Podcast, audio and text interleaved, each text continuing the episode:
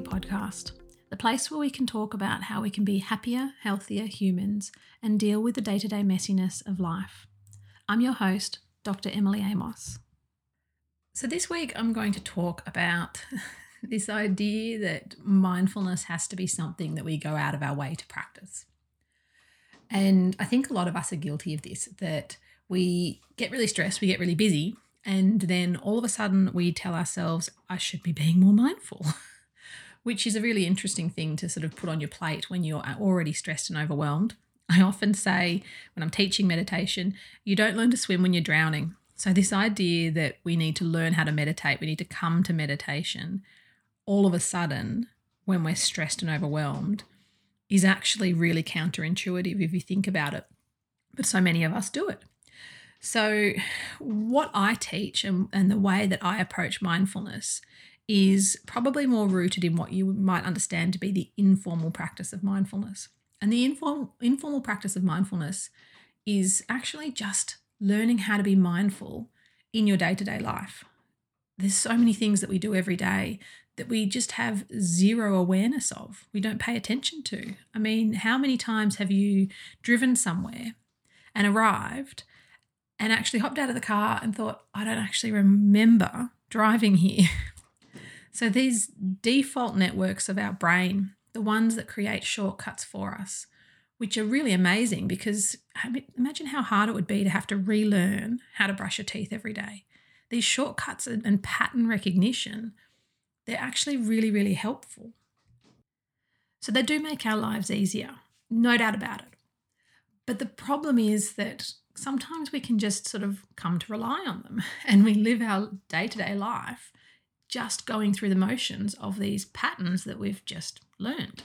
And of course, neurons that fire together wire together. So the more we engage in certain patterns of behavior, the more that these patterns will be reinforced and the more deeply those behaviors and thought patterns actually go into us and it just it's like the ruts in the road so in yoga we call these samskaras the idea that your sort of the wheels of your cart go down a, a, a muddy road and over time if they're going in the same ruts over time they just dig deeper and deeper and it becomes harder to actually divert your cart wheels out of those ruts and so there are there are samskaras in yoga, but these in sort of neuroscience, this is our default network of our brain. And while it is helpful in a lot of ways, it's incredibly unhelpful if we keep engaging on, in, in patterns of behavior and thought that actually are causing us harm or not serving us. And so we do need to bring some awareness to these things and try and change them at some point if, if they're causing us harm. And this is where mindfulness comes sort of into its own. But, like I said earlier, mindfulness becomes very easily just another thing that we need to do. And chances are, when we're stuck in this default network of our brain, we're actually already struggling. You know, our brain is doing these uh, sort of default networks, engaging in these patterns of behavior that we don't have to think about because we're feeling overwhelmed. So when we notice that we're feeling overwhelmed and that we're engaging in this sort of automatic behavior more often, maybe we're snapping more easily, maybe we're just not even noticing things throughout the day and we get through the day exhausted, but almost like the days just passed us by. And so at these points in our lives, it is actually a bit harder to come to mindfulness, which is incredibly ironic because that's when it's most helpful. So I talk a lot about finding mindfulness in the mundane. And the mundane is for most of us all day, every day. I'm a mum, so there's a lot of mundane in, in sort of parenting and, and in that life. And it can be really easy to start to feel bogged down in it and like there's no escape. So this morning I was making school lunches, and you know, school lunches don't really fill you with that much joy. they're they're pretty repetitive and it just occurs to me every time I'm doing it that as soon as I make this lunch, it'll get eaten and I'll do it all again tomorrow. It's just this endless, non-stop, I guess, practice that I that I have to engage in, which doesn't always bring me much joy. And what I was noticing this morning was that I, I was just noticing that, you know, it was just feeling a bit meh. And, and so I tried to make it a really concerted effort while I was making the kids' lunches to slow it down, to take a breath, to actually notice what it felt like when I was, I was cutting up grapes. Notice that cool, sort of slimy feeling of the grapes. And then I was cooking some meatballs and notice the smell of the meatballs, the sound of the of the exhaust fan as I was cooking them. There are little triggers in all of our lives, in even the most mundane of tasks, that can actually we can hold on to. And like when we meditate and we sort of hold on to the breath or the sounds and we use those anchors to bring our awareness back into the present moment, we can do that when we're performing some of these mundane, repetitive kind of tasks. Another really good example is is washing the dishes. And I find so I actually do surgical assisting as well. And so I find that I do a mindful scrub where I scrub my hands before I go in and get kitted out to, to be sterile in the operating theatre.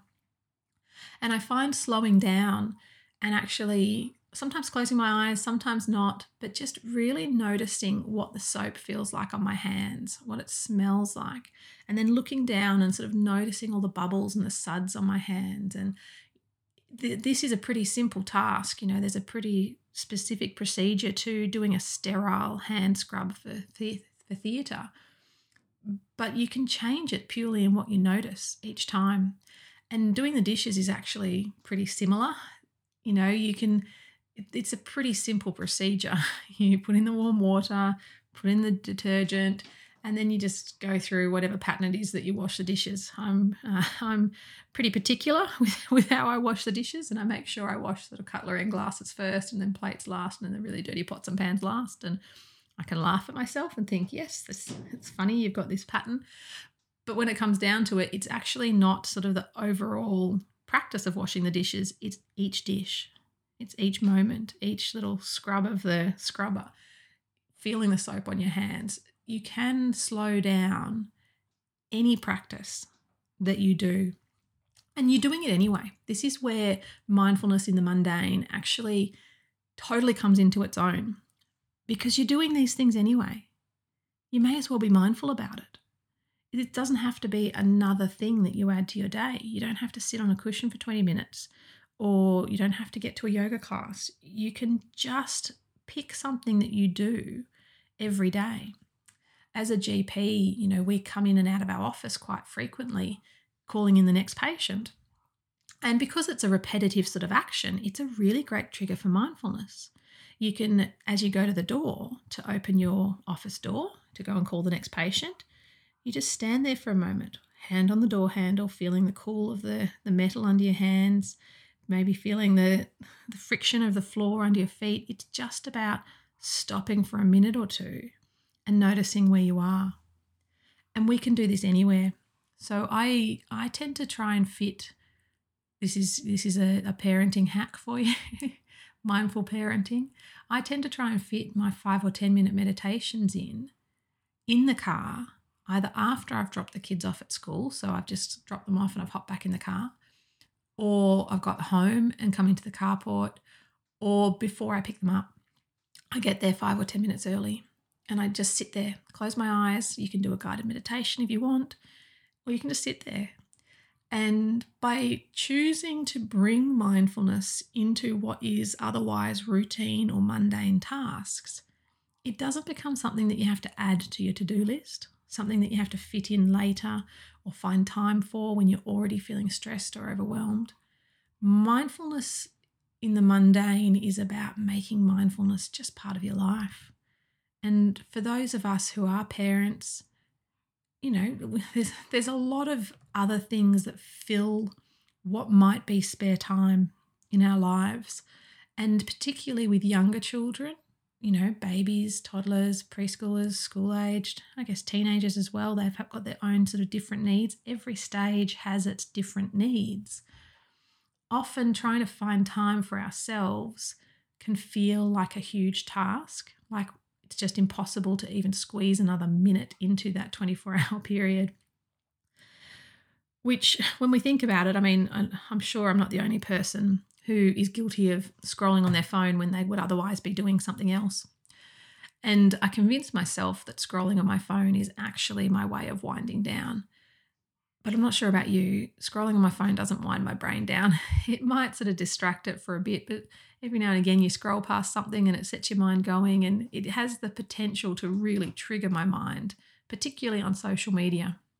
So it's not the healthiest of habits if I'm what I'm trying to do is carve out a bit of space and stillness in my own mind. This actually feeds into that idea we spoke about on a previous podcast about stimulation addiction where we can begin to feel so uncomfortable with thoughts or feelings that arise for us that perhaps we subconsciously, or maybe consciously, I guess, just we begin to seek out to dampen those feelings down or find another thought or feeling that is is louder for us. And it, we want to make ourselves forget about those uncomfortable ones. So we keep doing things like scrolling or eating certain foods, binging on certain foods, alcohol, other drugs, all sorts of behaviors that we engage in. We do it in an attempt to drown out those other thoughts or feelings that we don't want to have. And if we can master the practice of mindfulness in the mundane, so actually grounding ourselves in those seemingly boring things that are happening every day, then those other feelings that are a bit more uncomfortable, we can learn how to just let them fade into the background a little bit more. You know, I mean, they're still there, we're not getting rid of them. We're just noticing other sensations that actually ground us in the here and now. Although grounding ourselves in the here and now can also be an uncomfortable thing, it's kind of exhilarating to always be chasing the next big project. I'm definitely guilty of this. I've historically often chased the next big qualification. I mean, I, uh, thought medicine looks interesting. I'll go and do that. got in, got a medical degree, then had a lot of different options for specialty, decided on general practice because I liked the idea of being able to do so much, so many different things. I had kids, so I thought, well, I want to know more about kids. I'll get a diploma of child health. I struggled to breastfeed, so I got an entire IBCLC, board certified lactation consultant training. I enjoyed pranayama and breath work, so I became a registered yoga teacher. And in the years since burning out, I've actually tried to become more mindful of this tendency of mine to just chase the next big project. And that's been a way that I've actually used as a tool to try and distract myself from uncomfortable feelings and thoughts. You know, chasing training and qualification was just a way to distract myself from the uncomfortable thought or feeling of imposter syndrome. I mean, if I had a piece of paper that says I can do something, surely I'd feel better about myself. But I never did. So I kept chasing trainings. So I think this is another important point to make that it can actually be a bit of an uncomfortable realization to come to that perhaps we engage in these tendencies of always chasing the next big thing. And as we become more aware of this natural tendency and behavior to sort of chase qualifications, chase projects, stay busy, and avoid uncomfortable thoughts and feelings, there'll naturally be a transition period where weaning ourselves off that tendency to do this can feel com- uncomfortable in itself. So then there comes a lull where not only are we feeling uncomfortable that we've noticed this about ourselves, but there is also a massive void in our lives that used to be filled by doing these things. And I think this is the process that many of us go through we start to come to meditation or being more mindful. That in the beginning, practicing mindfulness or meditation, it in itself can become a quest for stimulation because we're trying to fill that gap or that lull in our lives. So we come to meditation or mindfulness with this idea in our head that I've got to do it perfectly. I'm going to take up meditation. I'm going to do it for 20 minutes a day. I'm going to do a million guided meditations. I'm going to use this app that keeps track of my pro- practice. I'm going to log every time I meditate. I'm just going to do it perfectly. And it in itself becomes its own form of stimulation. You know, still trying to chase that next big thing, next big project, when actually mindfulness and meditation becomes that next project. so, being mindful of the mundane, slowing down and giving yourself permission to not actually do it perfectly. You know, you're not that's not what you're trying to do because you can't actually do it perfectly. and there's no goal you know you're just trying to do notice what's in front of you do it as it goes and we're not aiming to hit that 20 minutes a day of meditation we're not actually needing to do or achieve anything and so we can give ourselves permission to stop trying to practice mindfulness in a certain way. And we realize we can actually fit it into our lives as it is. And it sort of slips in in a way that doesn't actually feed that desire for stimulation that so many of us actually have, which is kind of liberating, really. And that is, in my opinion, a really valuable observation to mindfulness because a lot of people in my both my professional experience in teaching this but also in my personal experience for myself but also talking to friends and family a lot of us come to mindfulness and meditation expecting something. We're expecting to achieve something. We want to know the outcome. But also we then put a framework in place or goals you know a task chart of what we need to achieve to then get that outcome. And it just becomes another thing that feels too tedious and overwhelming in our already overwhelming lives. So, right now, I'm giving you the permission to not do that. And in fact, if mindfulness has been on your to do list for a long time, practicing mindfulness or beginning a meditation practice, if it's been on your to do list for a long time, I am giving you absolute permission at this very moment to cross it off because it's not something that needs to be on a to do list. It's something that you can actually put side by side with everything else that's on your to do list. You know, if on your to do list it did have to wash the dishes, to have a shower, to vacuum the house, to build a website, to whatever it is on your to do list, look at everything else on your to do list. Cross out practice mindfulness, cross out start meditating, and work out how you can do anything else that's already on your to do list in a mindful way so that everything on your to do list could be done mindfully the mindfulness itself isn't the point. It's not actually something that you need to achieve and tick off. It's everything that we do in our day to day lives can be done in a mindful way where we really slow it down to its individual parts and we focus on each of those individual parts. And I know there's going to be people out there who are listening to me talk and thinking to themselves, I don't have the time to turn a two minute task into a 10 minute task simply, simply so I can sit there and notice the suds on my hands when I wash the dishes kind of not what I'm saying. what I'm actually saying is that it really only takes a split second to slow down tasks you're already doing and make yourself aware of them. You can actively give yourself that sort of trigger, whether it is putting a post it note on the wall in front of your sink so that when you wash your dishes, you slow down. Or maybe it is putting a little sticker on the middle of your steering wheel saying, take a breath or stop and meditate. Little trigger points that you can actually integrate into your normal day to day life, not changing anything in particular, but reminding you that you can then do anything in your life in a mindful way. And this may only mean slowing down for a couple of minutes a day. But in the scheme of things, if you are slowing down for a couple of minutes a day to do some of these tasks more mindfully, and that then allows you to feel more calm and more in balance, at other points in the day where you might otherwise pick up your phone and mindlessly scroll to try and overcome some of those uncomfortable feelings that are really quite uncomfortable to hold, then you're probably either net equal or actually better off because I can lose a long a lot of time scrolling. But that time is often saved if I've invested it at some other point in my day in being more mindful. So, really, it's you're not losing time, you're just rearranging your day. And learning how to be mindful of the mundane means that you don't actually have to add in anything else on your to do list. Nothing else has to come in. It's just picking things on your to do list that are already there. You're doing them anyway. May as well do them mindfully. And this can even be down to breathing. I mean, I, sit, I lie in bed for a few minutes every morning I try to. You know, sometimes I forget, sometimes I'm busy, sometimes I just don't want to, so I don't. But I lie in bed and I try to do 10 or 20 breaths of it's transversus abdominis breathing. I've used this as really helpful to help heal my diastasis after having the kids.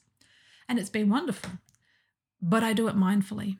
I lie there and I notice what it feels like in my body, you know, where it feels like the breath is going, which muscles I can feel moving and I put my hands on my belly and I actually feel that movement and I feel ha- how it feels a little bit different depending on how I breathe and which muscles I activate in my abdomen and my core.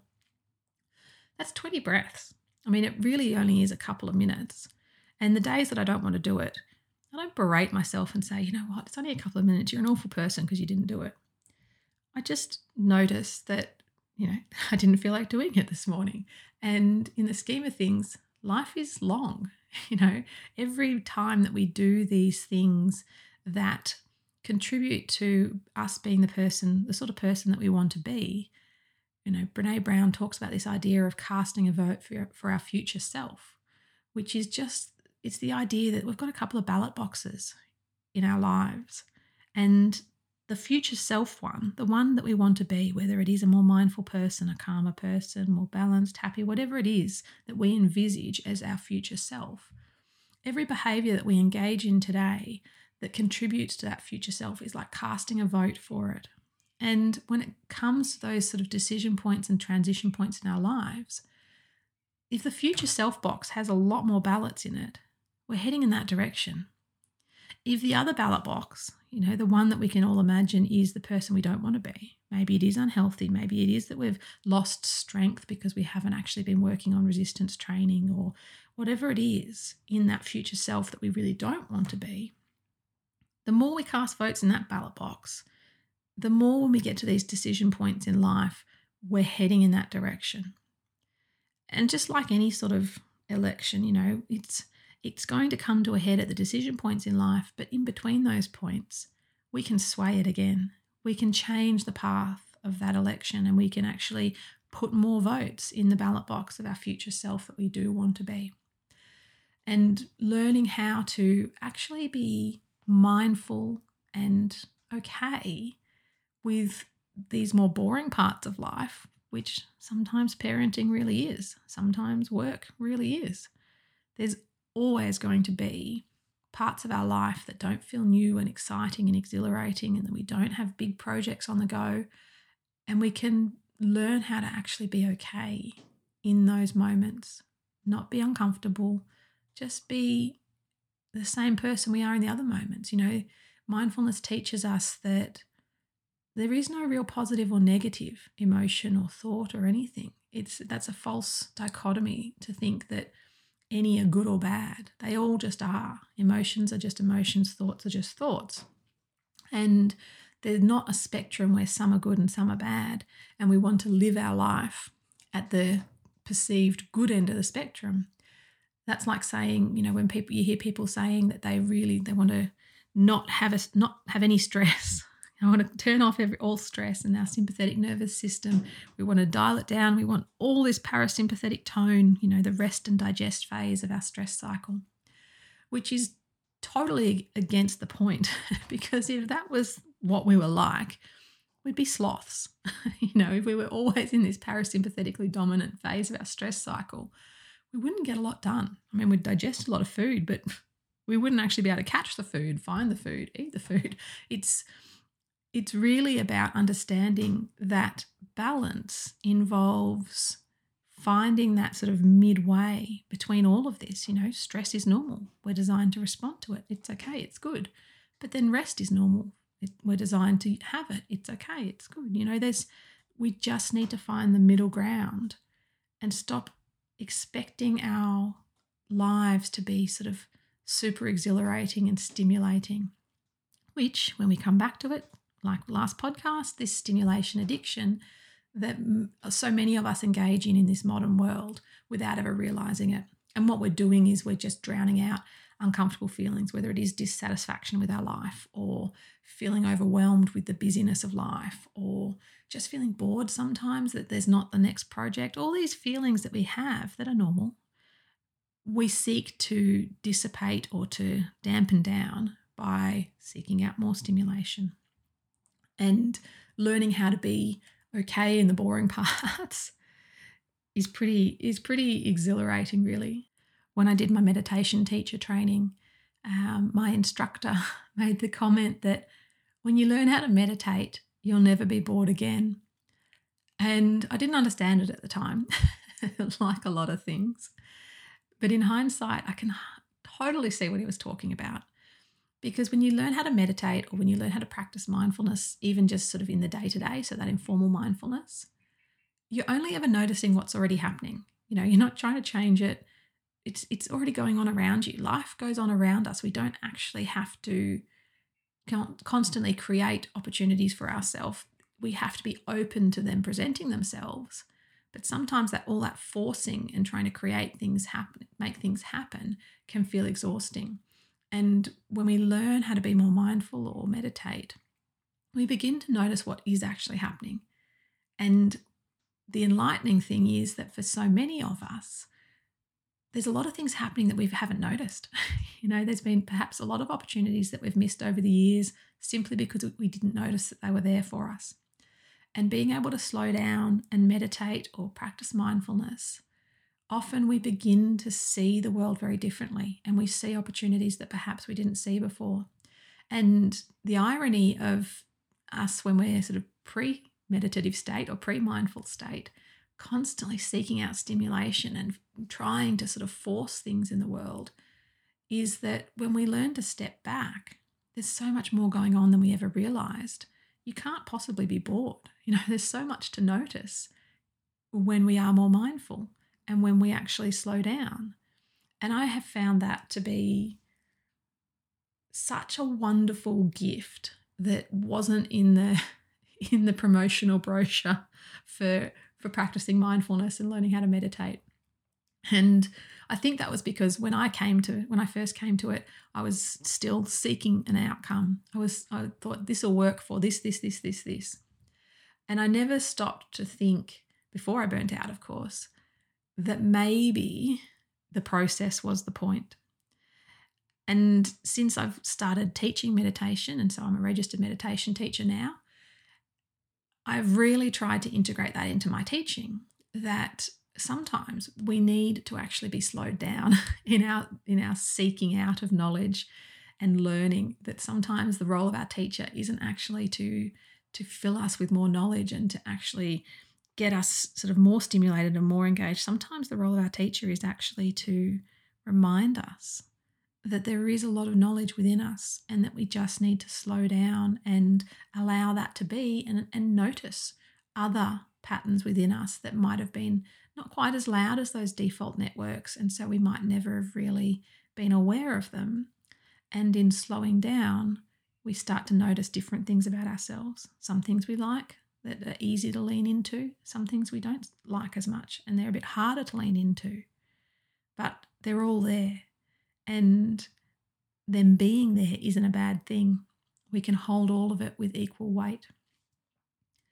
So I've got a bit philosophical on you this week, but my goal has simply been to help you see that you don't need to make mindfulness another thing that you do. It can be part of all the millions of things you're already doing, and that by being more mindful of the things you're already doing, and perhaps it starts with the things that are easy. You know, maybe you're playing with your kids and you just notice that the sound of their laughter, the look on their face, the feelings within you. Maybe there's some easy things in your day that are really easy to lean into and to be mindful of. Start there. You know, it's it's kind of like oh, you would not expect yourself just to be thrown in the deep end of the pool and learn how to swim. You start at the shallow end. You start with the easy stuff and you work your way up. The easy way to bring mindfulness in your life is to be mindful of the fun things you're already doing that you enjoy that are easy to lean into. So do that. Start there. Look at your to-do list, work out which ones of those of those tasks you can do mindfully.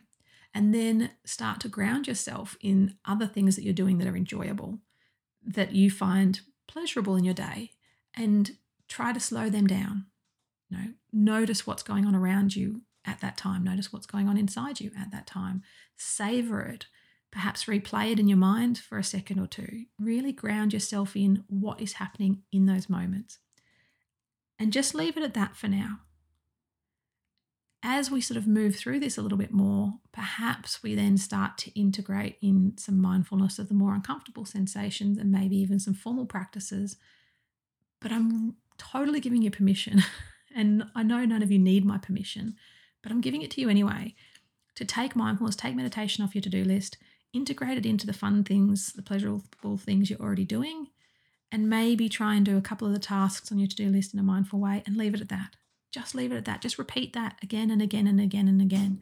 Because the more we repeat these things, these behaviors, these thoughts, these practices, the more they then become our default network. So being mindful then becomes the way your brain defaults. And as we're more mindful, the way our brain defaults tends to be more compassionate as well. It's a bit easier to see that when I make a mistake or when I fail at something or, you know, when I do something silly, it's a bit easier to see, ah, okay, that's okay. You know, that's everyone makes mistakes. So that's the thought I'm leaving you with this week. and I will bring in some more mindfulness next week. We're sort of going on a convoluted journey around mindfulness, but this is this is how I teach it, this is how I practice it, this is how I live it. So it's useful for me, perhaps it's useful for you too. If you do want to learn more about mindfulness and meditation, then I've, as always, I've got my really simple masterclass on my website.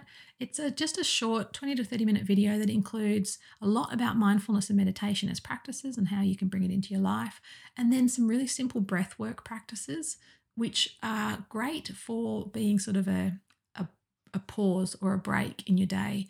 So when you're trying to be a bit more mindful and maybe it's getting beyond you, stopping and just having a simple breath work practice that you can engage in can be really helpful as that trigger to to remind your brain and your body, okay, just slow down. It's okay. We can just, we can always come back.